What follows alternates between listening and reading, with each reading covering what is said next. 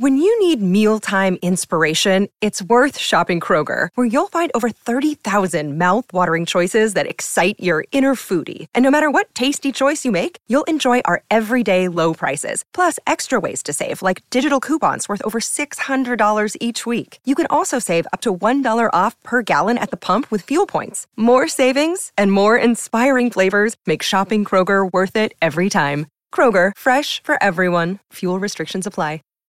When you need mealtime inspiration, it's worth shopping Kroger, where you'll find over 30,000 mouthwatering choices that excite your inner foodie. And no matter what tasty choice you make, you'll enjoy our everyday low prices, plus extra ways to save, like digital coupons worth over $600 each week. You can also save up to $1 off per gallon at the pump with fuel points. More savings and more inspiring flavors make shopping Kroger worth it every time. Kroger, fresh for everyone. Fuel restrictions apply.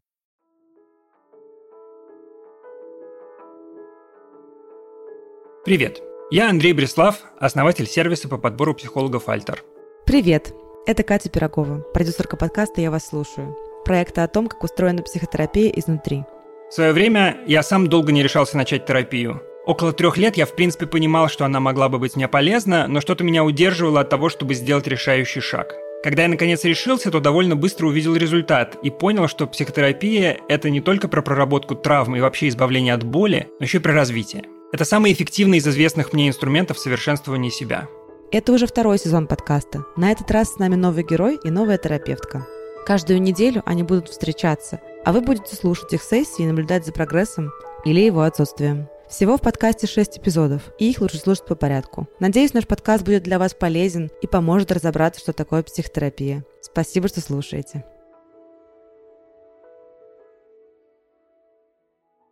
Сегодня у нас с вами вторая встреча в рамках э, проекта по консультированию. Скажите, пожалуйста, как прошла ваша неделя между нашими сессиями? Да, в целом неделя прошла хорошо. Ездил к родителям, занимался, отдыхал. Ездили к родителям. Я так понимаю, что это, в принципе, довольно такое непростое для вас дело, может быть. Отчасти да, ну, естественно, вот как мы говорили в э, прошлой сессии, в первую очередь, конечно, из-за отца, потому что там его влияние, он оказывает определенное влияние, вот, но тем не менее я понимаю, что им надо помогать, там, и что-то у мамы там какие-то грядки есть, надо там с ними помочь, папе что-то помочь, он после операции. Такую ответственность чувствую. При этом удалось ли вам поговорить с отцом про то, о чем мы договаривались с вами в прошлый раз? Да, удалось, но очень коротко. Он, в принципе, человек не особо многословный. Я у него спросил, uh-huh. какие у него отношения были с его папой, с его мамой. Он сказал, да, в целом хорошие отношения, сказал. В 17 лет он просто по учебе уехал из дома, и после этого отношения стали, видимо, еще лучше, потому что на удаленном. Я так понял, что у него и с папой были хорошие отношения, и с мамой, а какие-то более тонкие градации, нюансы он не, рассказал.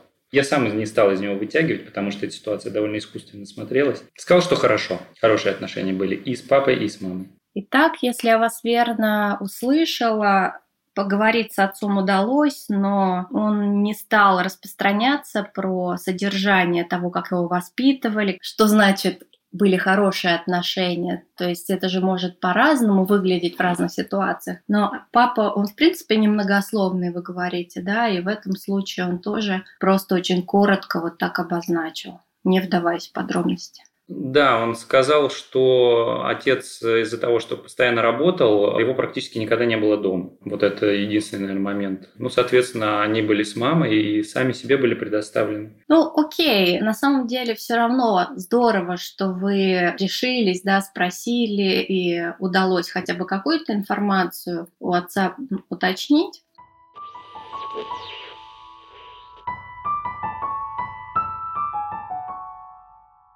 В начальном чекапе с клиентом мы видим разные вещи. Например, мы видим какие-то изменения, если они произошли в лучшую или в худшую сторону. Также мы понимаем состояние клиента, его эмоциональный статус и, например, думаем, да, видим то, насколько он, например, настроен на работу, доволен ли тем опытом, который он получил. То есть мы можем видеть разные вещи через этот чекап.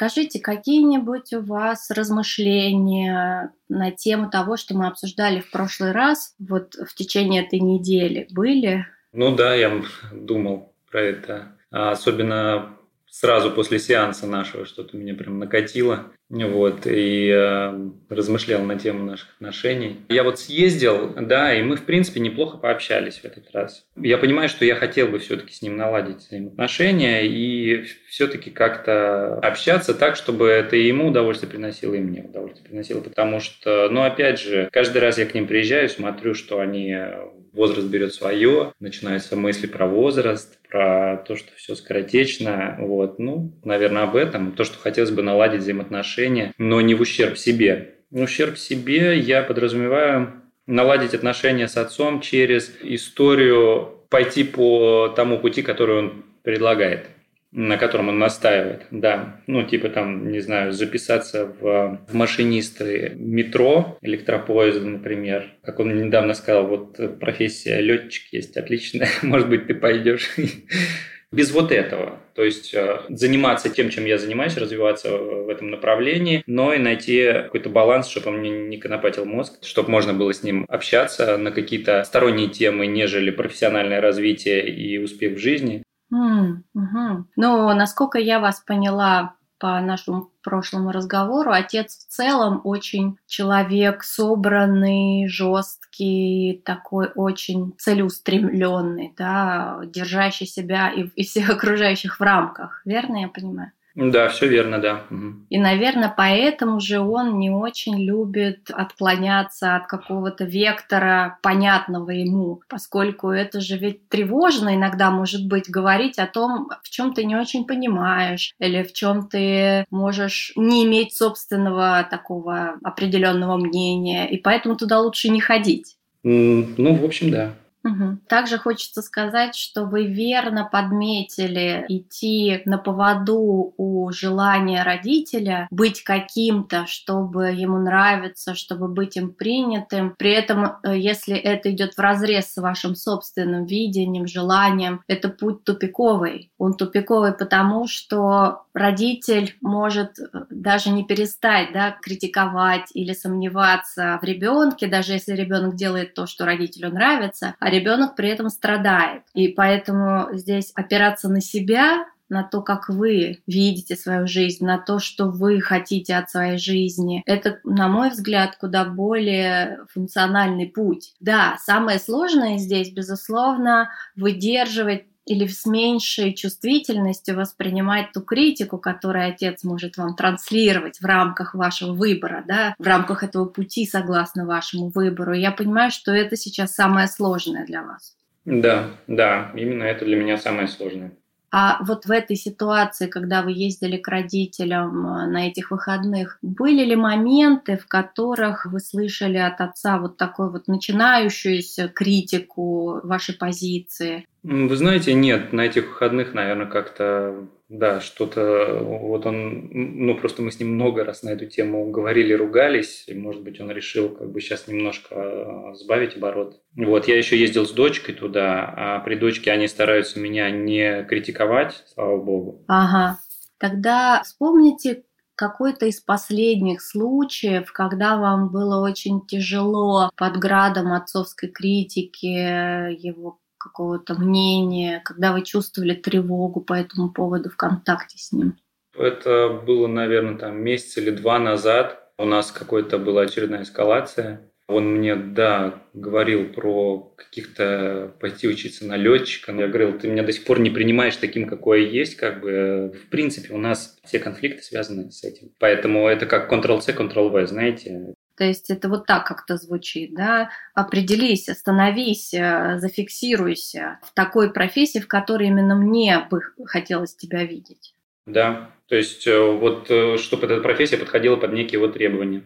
Я еще, знаете, подумал на этой неделе, что у него просто устаревшее понимание профессии современного жителя в городе. Он не понимает, что в городе, в принципе, можно выживать, будучи не работая, например, на какой-то такой фундаментальной профессии в виде водителя автобуса, не знаю, там, педагогом. Угу. Да, отец явно жестко держится за свои представления о правильных профессиях и пытается это, как мне кажется, транслировать вам. Но вы верно подметили, на мой взгляд, что современный мир профессий претерпевает огромные изменения чуть ли не каждый день, да, и то, что казалось раньше совершенно не приносящим ни дохода, не имеющим какой-то значимости для имиджа человека, сейчас все это трансформируется сильно, но не трансформируется видение вашего отца, и он ведь оценивает вас, да, и вашу трудовую деятельность, исходя из своих посылок каких каких-то из своего видения? Я думаю, что, прошу прощения, что перебиваю, я думаю, что он а, оценивает с точки зрения финансовой, ну, скажем так, маржи, грубо говоря. Есть деньги,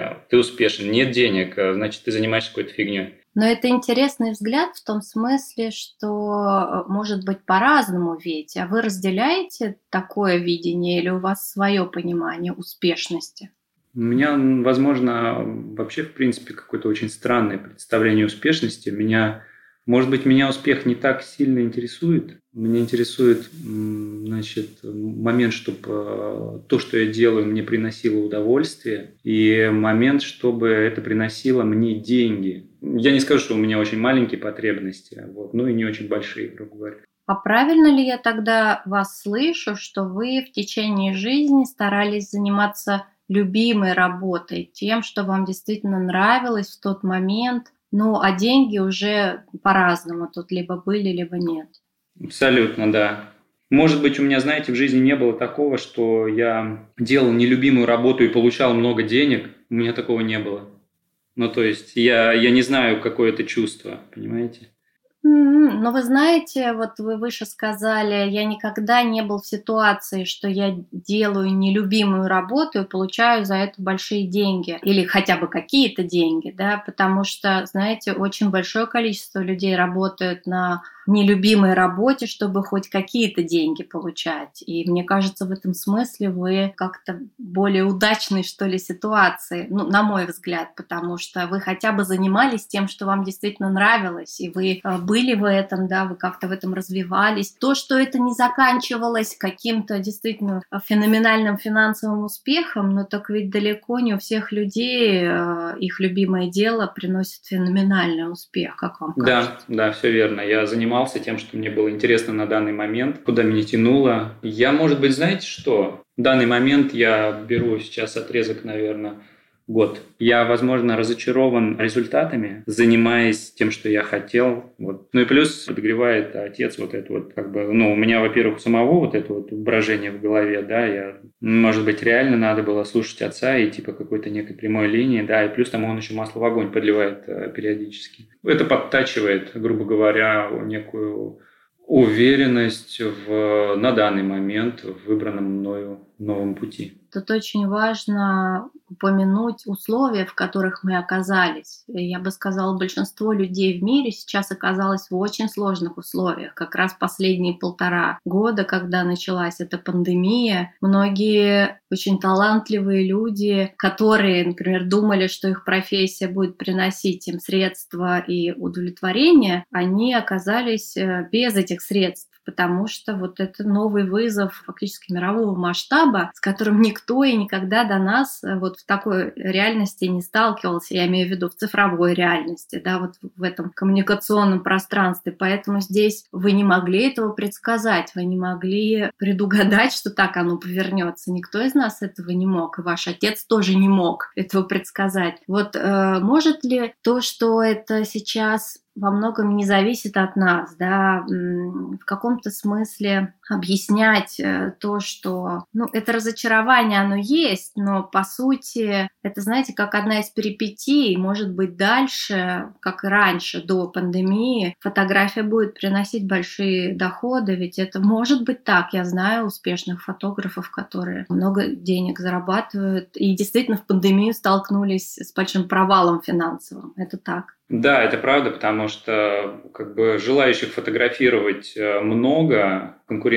довольно большая, а количество заказчиков, ну, соответственно, не выросло за пандемию. Вот. Ну, короче, да, сложная ситуация, но Не знаю. Я как бы тоже так думал. Но мне жена очень часто говорила, что дело не в том, что мало работы, дело в том, что ты что-то там не можешь типа придумать, как заработать денег. И со временем я уже тоже начал так думать, что все-таки дело, наверное, во мне, что реально это я не могу. То есть, типа, деньги в Москве есть. Люди способны, то есть деньги есть. Но вот у кого-то есть этот э, доступ э, к этому источнику, кто-то понял, как это делается, а кто-то не понял. Я что-то, видимо, я слабоват в этом плане, не дотумкал что-то, еще что-то. Да, как вы вообще себя чувствуете, когда слышите, получается, и от супруги, и от э, отца, что вот деньги-то есть, это просто ты не сумел, не получил этот доступ, э, старайся лучше. Это что-то вот такое? Я не знаю, я отвратительно чувствую себя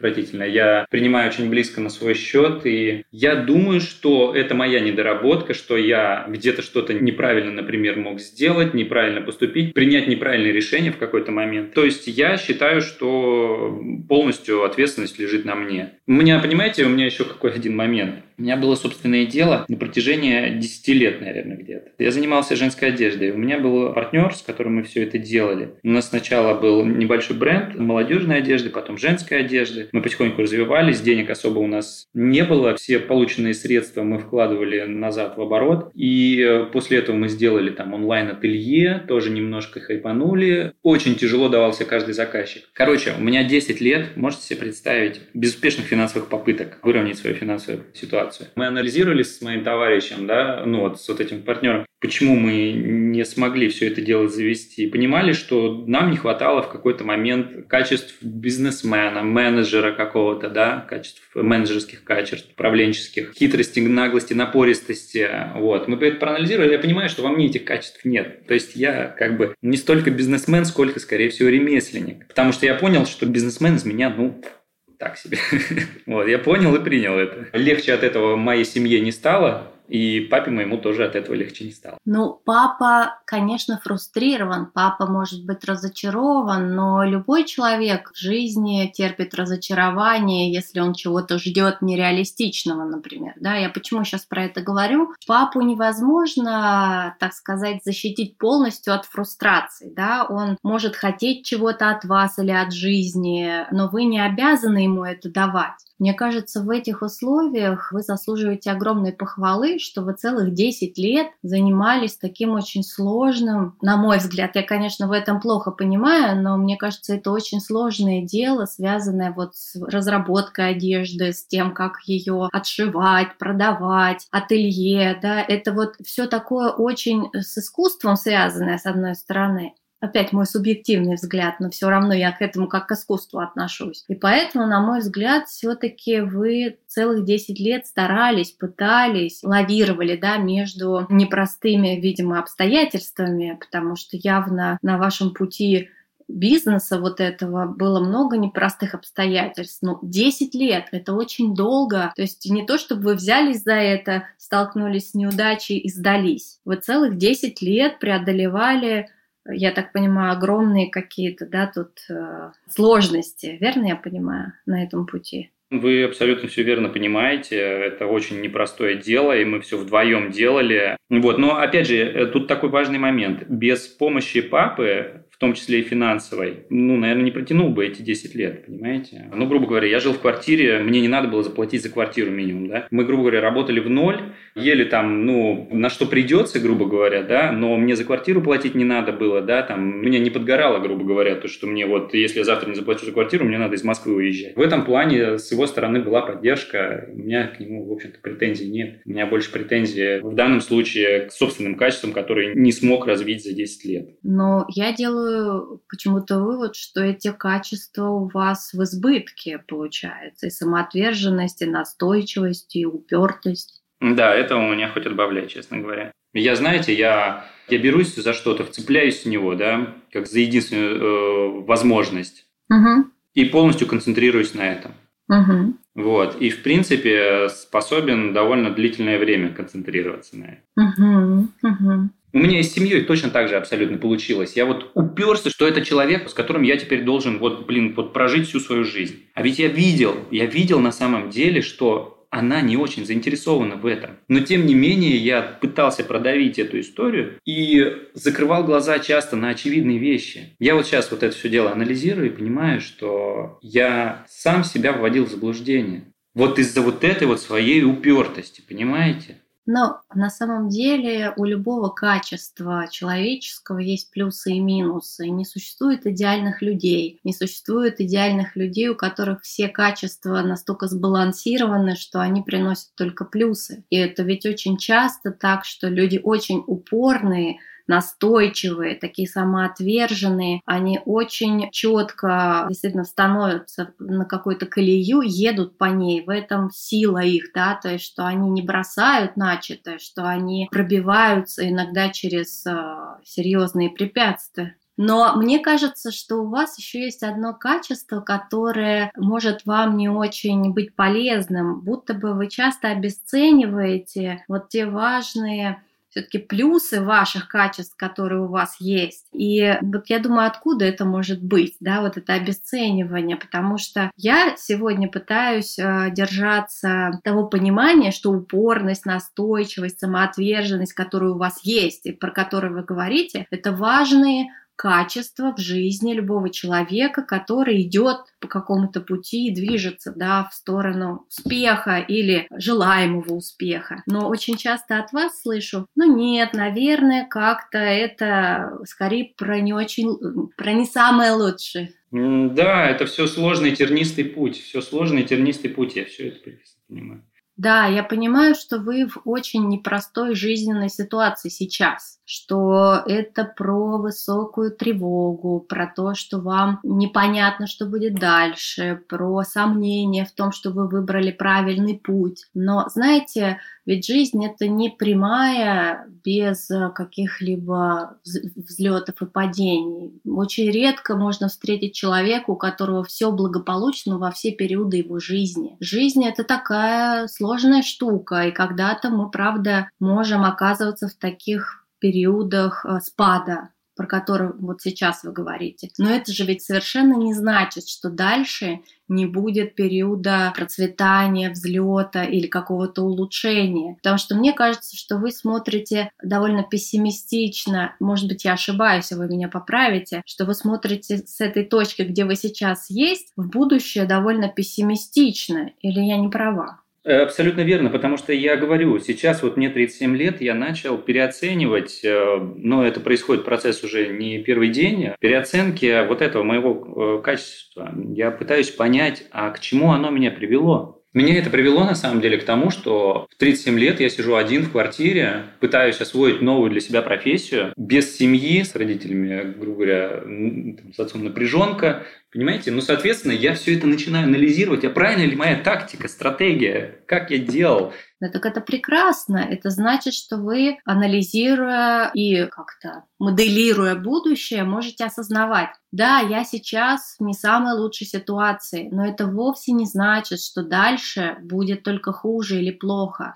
Я э, в прошлый раз говорил, что я все-таки больше оптимист, чем пессимист. Да, это здорово, потому что, повторюсь, мы все бываем в сложных ситуациях, и это нормально. С этим сталкивается каждый человек. И здесь главное, наверное, не оценивать себя по каким-то, знаете, очень высоким планкам и критериям, что вот если у меня сейчас профессия на спаде, то это я не получаю столько денег, сколько там хорошо было бы для моего отца, это значит, я не успешен, значит, моя стратегия плохая, или я а, не такой хороший аналитик, или еще что-то. Нет, вы такой, какой вы есть. Анализируя то, как вы рассказываете про свой жизненный путь, я вижу огромный здесь плюс с моей субъективной точки зрения, во всяком случае, что вы всегда занимались тем, что вы хотели делать. Вы не шли за вот этой жесткой родительской позиции, да, отцовской, что делай только так, как я говорю, и тогда будет все хорошо. Вы здесь выбирали свой тернистый, непростой путь, индивидуалистичный. Поверьте, очень немногие люди отваживаются на это, но эта история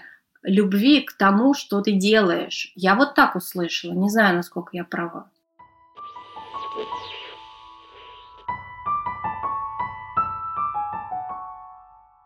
Но на самом деле здесь э, мне показалось важным сконцентрироваться на действительно позитивных сторонах, потому что по обратной связи от клиента я вижу, насколько он научился обесцениванию и насколько он не замечает, не видит те свои позитивные стороны, достижения, которые стоило бы ценить и на которых можно опираться для того, чтобы выстраивать более комфортное позитивное будущее. именно поэтому я старалась создать скорее такую насыщенность э, обсуждением этих вещей, несколько раз их проговаривая, именно для того, чтобы закрепить вот это знание, закрепить вот этот взгляд возможный, э, сформировать такую точку обзора для него. Именно поэтому я несколько раз проговаривала про его такие сильные качества. Я валидировала чувства, переживания и эмоции клиента именно потому, что это очень важно, это та роль, которую должен играть действительно хороший родитель в жизни любого человека растущего. Именно родитель и должен так реагировать на то, что происходит с его ребенком. И тогда через это ребенок научается, как с этим правильно взаимодействовать и как себя во взрослой жизни, например, поддерживать в трудные минуты, ведь они у каждого бывают. И поэтому, да, это была целенаправленная такая родительская, скажем, понятно, что я не родитель, но все равно я беру на себя эту роль, чтобы показать, как можно по-другому, не так, как это привычно клиенту, а именно как это более здоровым, функциональным способом делается, как это помогающим способом делается полезным для клиента.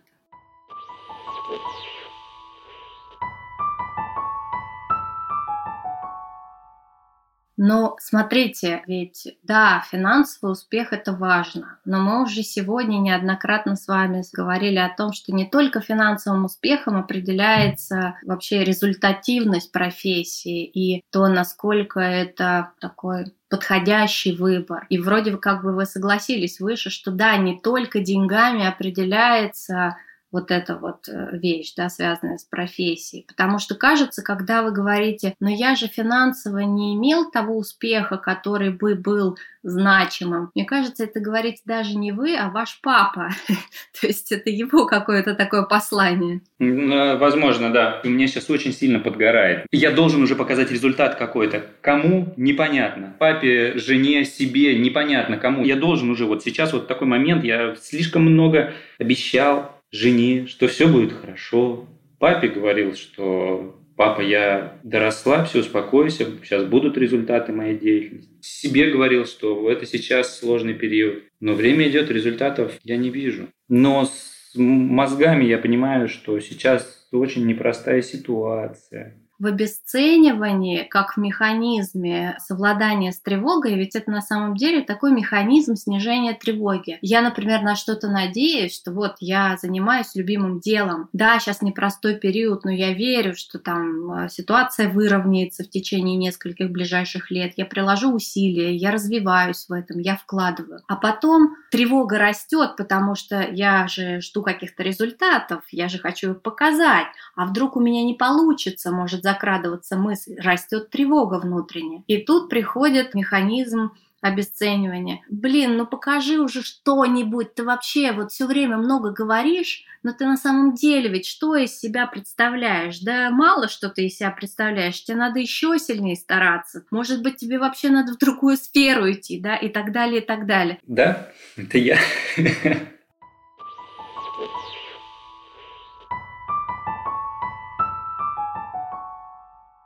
Люди часто прибегают к такому механизму обесценивания вслед за например, старшими родственниками. Если в семье очень распространен миф, да, или тема, мы особенные люди, мы должны достигать больших э, высот, мы должны зарабатывать много денег, и кто-то из э, младших родственников это не делает, идет своей дорогой, то старшие очень часто могут обесценивать их достижения, говоря, ну ты, конечно, молодец, что ты этим занимаешься, но деньги где? Или, ну да, в общем, хорошо, но ты же не сделал карьеру. И это значит, что ты условно, да, какой-то такой плохой или никто. К чему это приводит? Ответ на вопрос, к чему это приводит? Это приводит к потере больших ресурсов, на которые мы могли бы опираться думая о себе, что мы какие-то способные, целеустремленные, да, вот как с героем, так, что он, он же сам рассказывает, насколько он упорный, насколько он целеустремленный, как он старается не сдаваться под гнетом обстоятельств, да, но это всегда конфликт между интеллектуальным пониманием и вот этой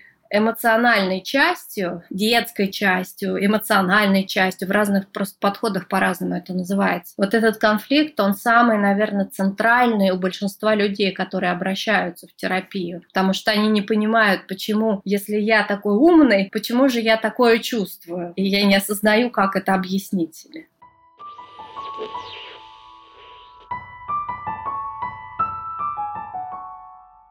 То, как это внутри вас устроено. Но ведь механизм обесценивания здесь, он, знаете, как выплескивание младенца с водой. Знаете эту поговорку, да, что выплеснули с водой младенца из таза. То есть вы, кроме того, что сбиваете так тревогу, вы ведь лишаете себя серьезной опоры тех качеств, которые можно в себе ценить, уважать, и их много у вас. И почему я делаю такой вывод? Все-таки я основываюсь на вашем рассказе о том, что у вас была десятилетняя, повторюсь, да, но тем не менее, десятилетний опыт организации вот этой работы с брендом, да, пускай финансово не результативный, но это было про упорность, про настойчивость, про самоотверженность, про вот такое вот умение идти в выбранном направлении, что, на мой взгляд, очень важно как качество профессионала. Я за реалистичность всегда. Вот смотрите, я за то, чтобы говорить себе так. Да, сейчас непростой период. Да, мне 37. У меня был большой проект десятилетний, в котором я не показал серьезных финансовых результатов, и поэтому сейчас мне тревожно. Да, я это осознаю. Но я остановился, я проанализировал, я понял, что мне нравится, я понял, что я хочу повернуть в сферу фотографий. Это большое, непростое поле деятельности. Буду ли я в нем успешен, я не знаю.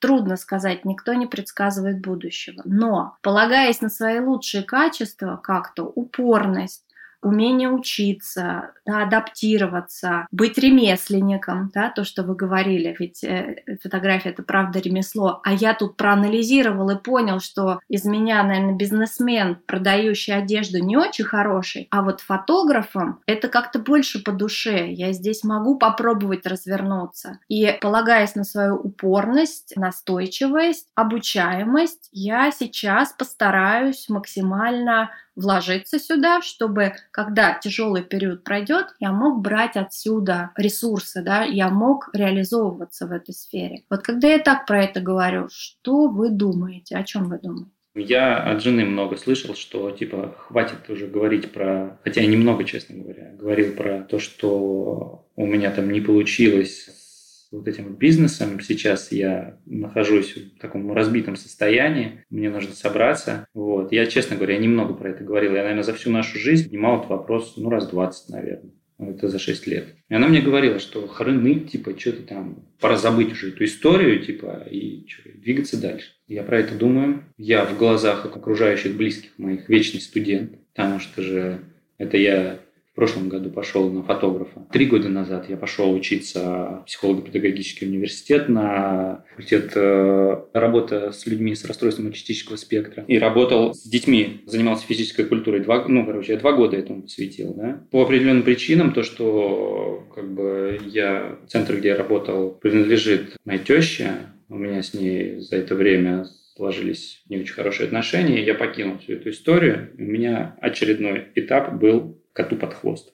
Все-таки я бы переопределила это. Это был способ интегрироваться в эту семью, был способ присоединиться к ним, как-то быть полезным. Я старался ради семьи, но не пошло. Не все от вас зависит, это нормально. И здесь, э, правда, вклад мог и других людей быть, что у вас это не пошло, и вы решили отказаться от этого дела. На самом деле, сегодня мы с вами уже должны подходить к завершению нашего разговора. И вот собирая все то, о чем мы сегодня говорили, что бы мне хотелось вам сказать, да, очень ярко и четко красной линией через весь наш разговор проходит вот это вот механизм обесценивания, про который я говорила сегодня неоднократно, но это очень важно заметить, потому что, мне кажется, он вам очень мешает верить в себя, как-то полагаться на себя и видеть свои хорошие качества. Вы будто бы вслед может быть, за...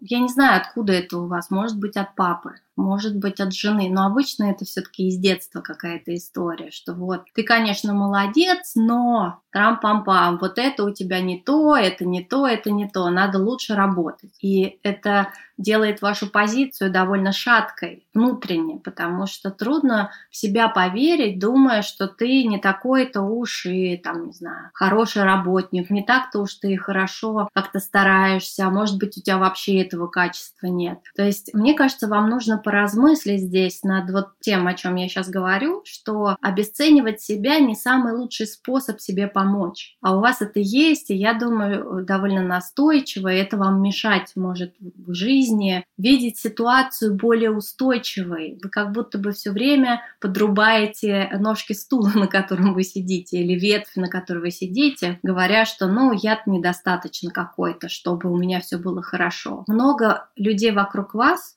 близких людей, которые вас обесценивают, и супруга, и отец, и это очень больно всегда. И вы идете вслед за ними и причиняете себе боль каждый раз, говоря, да вот ну а что ты добился к своим 37 годам? Да вы много всего добились, вы работали в тех областях, которые вам нравятся. И вы и сейчас в той области, которая вам интересна. И на мой взгляд, это очень перспективно быть в той области, которую ты любишь. Просто сейчас не самый лучший период. Да, быстрых результатов не получилось показать, но это невозможно, ни у кого сейчас это не получается, потому что мы все в условиях мировой пандемии, у всех трудности, и вы здесь не исключение. И здесь хочется сказать, что дайте себе какой-то форы здесь. Мне кажется, нужно сейчас больше обратиться внутрь себя и спросить у себя, вот фотография это то, что мне нравится, то, что я люблю. Если ответ да, и мне это нравится, и я хочу в этом развиваться, то пока, наверное, как-то просто для близких сделать более реалистичным, как бы, чего им ждать. Не говорить, что да, вот сейчас подождите чуть чуточку и все выстрелит. Можно говорить так, я не знаю, как это будет в ближайшее время, но я делаю все для того, чтобы здесь реализоваться. И я вижу, что мне это нравится, и я хочу в этом реализовываться. И я считаю это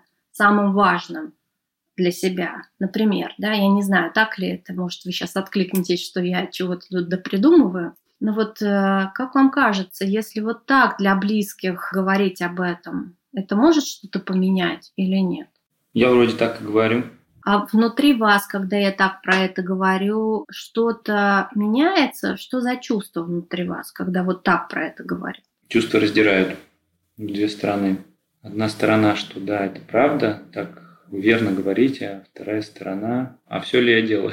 Действительно ли я делаю все на сто процентов, а как я, ну, для развития своего. Короче, я выбрал, сказал, что фотография, угу. вот, короче, все фотографии, все, короче, Конечно. буду, короче, Конечно. фотографией заниматься. У меня не получается здесь, э, вот как вы говорите, быстрых результатов, да, чего бы мне крайне хотелось. Я пошел, чуть-чуть отвернул. И вот я сейчас думаю, не предательство ли это с моей стороны, себя? Угу своей цели, которую я там полтора года назад сказал, все, я занимаюсь фотографией. Мне кажется, это вполне адаптивный такой подход. То есть вы все-таки адаптируетесь к ситуации. Вы не так, чтобы жестко да, схватились за фотографию и держитесь, а вы очень адаптивно подходите. И это большой плюс, на мой взгляд, э, в позиции любого человека. То есть это не минус, да, вы считаете? Нет, это никогда не минус, если вы адаптивно подходите к изменяющимся условиям. То есть подстраиваетесь, лавируете, пытаетесь а, находить новый баланс в изменяющихся обстоятельствах. Нет, это не минус никакой. Я считаю это плюсом. Ну, не только я, да, я считаю так. Но с другой стороны, там, не добившись результата в том, что выбираешь другую какую-то, ну, то есть делаешь коррекцию, и вот здесь вот не видите какой-то? Но ведь это связанные истории Это же связанные истории, это же все связано с работой с изображением. На мой взгляд, никакого противоречия здесь нет. Сегодня мы будем уже заканчивать с вами наш разговор, и я вас буду отпускать. Э, тогда домашнее задание, пока, наверное, даже никакого не будет такого домашнего задания, потому что... А можете мне дать задание по поводу и технику? Что-нибудь, как проработать тему с обесцениванием себя, как не обесценивать себя. Может быть, есть что-то, а, да, ага. вот, а я за недельку попробую, ага. как бы там ага. поработаю у себя в голове, и там, может быть, что-то результат уже какие-то. Да, конечно, техника есть. Ну, давайте так поступим, значит, по поводу обесценивания. Примечайте, можно даже вести э, небольшой дневничок, да, который будет э, просто тетрадочку берете или записную книжку и записываете обесценивающую мысль, которая приходит в вашу голову, да, то есть вот вы ее приметили, ну что это такое может быть? Любая мысль, которая говорит, что вы недостаточно какой-то, или что вы плохой, или вы что-то не так делаете, да, понимая, что это не про реальность потому что вы много все-таки трудитесь, делаете в рамках того, чем вы занимаетесь. Как только вы ее приметили, записали себе, да, ее прям вот э, в тетрадочку записали, и можно классическая схема когнитивно-бихевиорального подхода, что я чувствую, когда эта мысль в моей голове, то есть пишите чувства, и что у вас в этот момент с вами там, я раздражен, или я грущу, или я злюсь, да. Значит, мысль, мысль и свои чувства. Две колоночки, да? Да, угу. да. Но в когнитивной схеме там есть еще и действие, да, что я делаю, когда я эту мысль думаю и чувствую эти чувства. Ну, некоторые, например, убегают от этой мысли, да, не буду ее думать, все, уйди из моей головы. А кто-то начинает, например, так, пойду-ка я еще почитаю, проработаю тему, я же ничего не знаю,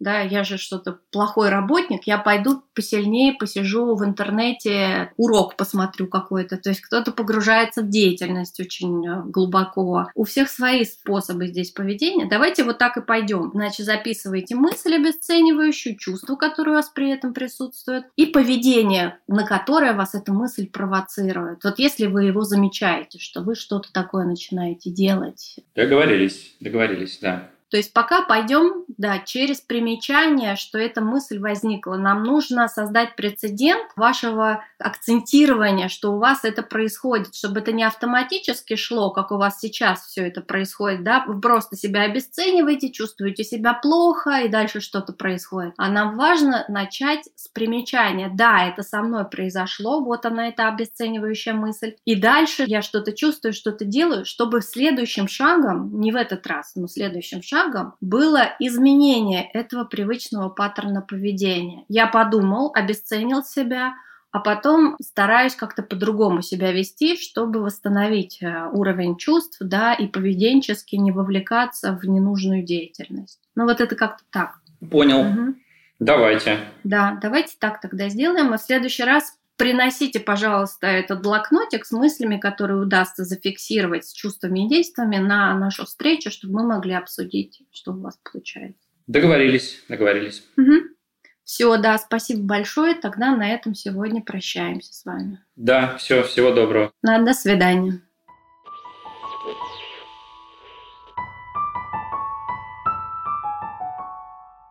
Ключевым в этой сессии для меня лично как раз был вот этот э, его сложившийся механизм обесценивания себя и всего, что связано с его достижениями, потому что для меня, как для постороннего человека, рассказ о его пути — это рассказ о таком очень сложном, насыщенном, очень трудозатратном пути человека, который все время идет за своей мечтой. Для самого клиента это выглядит вообще кардинально по-другому. Это как череда провалов, которые еще и критикуются со стороны близких людей. И, естественно, вот насколько разнятся эти картинки, да, и моя цель здесь была как раз сделать его фокус видения своего пути, своего опыта шире, вобрать сюда и мою интерпретацию, которая вполне здесь к месту, на мой взгляд, и действительно может создать такой как бы прецедент понимания, что он способен, он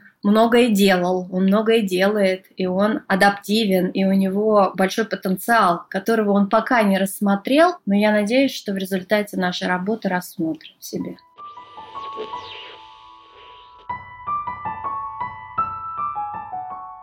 Сегодня мы докопались до того, что я не очень ценю свои достижения, свои успехи. По какой причине еще предстоит выяснить? Значит, терапевтка говорит, что неуверенность в собственных силах, а точнее нивелирование собственных достижений и опыта идет откуда-то глубоко из детства, а не является следствием моих, скажем так, неудач профессиональных в, во взрослой жизни. Это для меня интересный момент был. Я думал, что это у меня накопительный эффект. В целом я вышел э, с позитивным ощущением после сессии, потому что мне было дано задание отслеживать собственное состояние, отслеживать моменты, когда я начинаю сомневаться в себе, в том, что я делаю. Сначала определить эту мысль, потом понять, что я чувствую, и потом записать. И на следующей сессии мы с терапевткой все это дело обговорим. Поэтому я планирую коллекционировать мою неуверенность. А сегодня, знаете, у меня появилось ощущение, что я все правильно делаю. Не знаю, какие-то просто слова поддержки, либо, ну, вряд ли бы мне терапевтка стала говорить то, чего нет на самом деле. Она меня как-то поддержала словами, э, и я, в принципе, и сам догадываюсь, что я, в общем-то, все правильно делаю, ну, точнее, правильные действия делаю, да, для там, реализации своих целей. Но она сказала, что все очень похоже на то, как надо делать. Да, и, честно говоря, это тоже отчасти повлияло на выход из сессии в позитивном состоянии. Спасибо, что дослушали выпуск до конца. Мы будем очень рады, если вы поделитесь подкастом у себя в сторис, отметив сервис по подбору психологов Альтер, собачка псиальтер.ру, а также поставите подкасту оценку или оставите нам отзыв. До встречи на следующей неделе.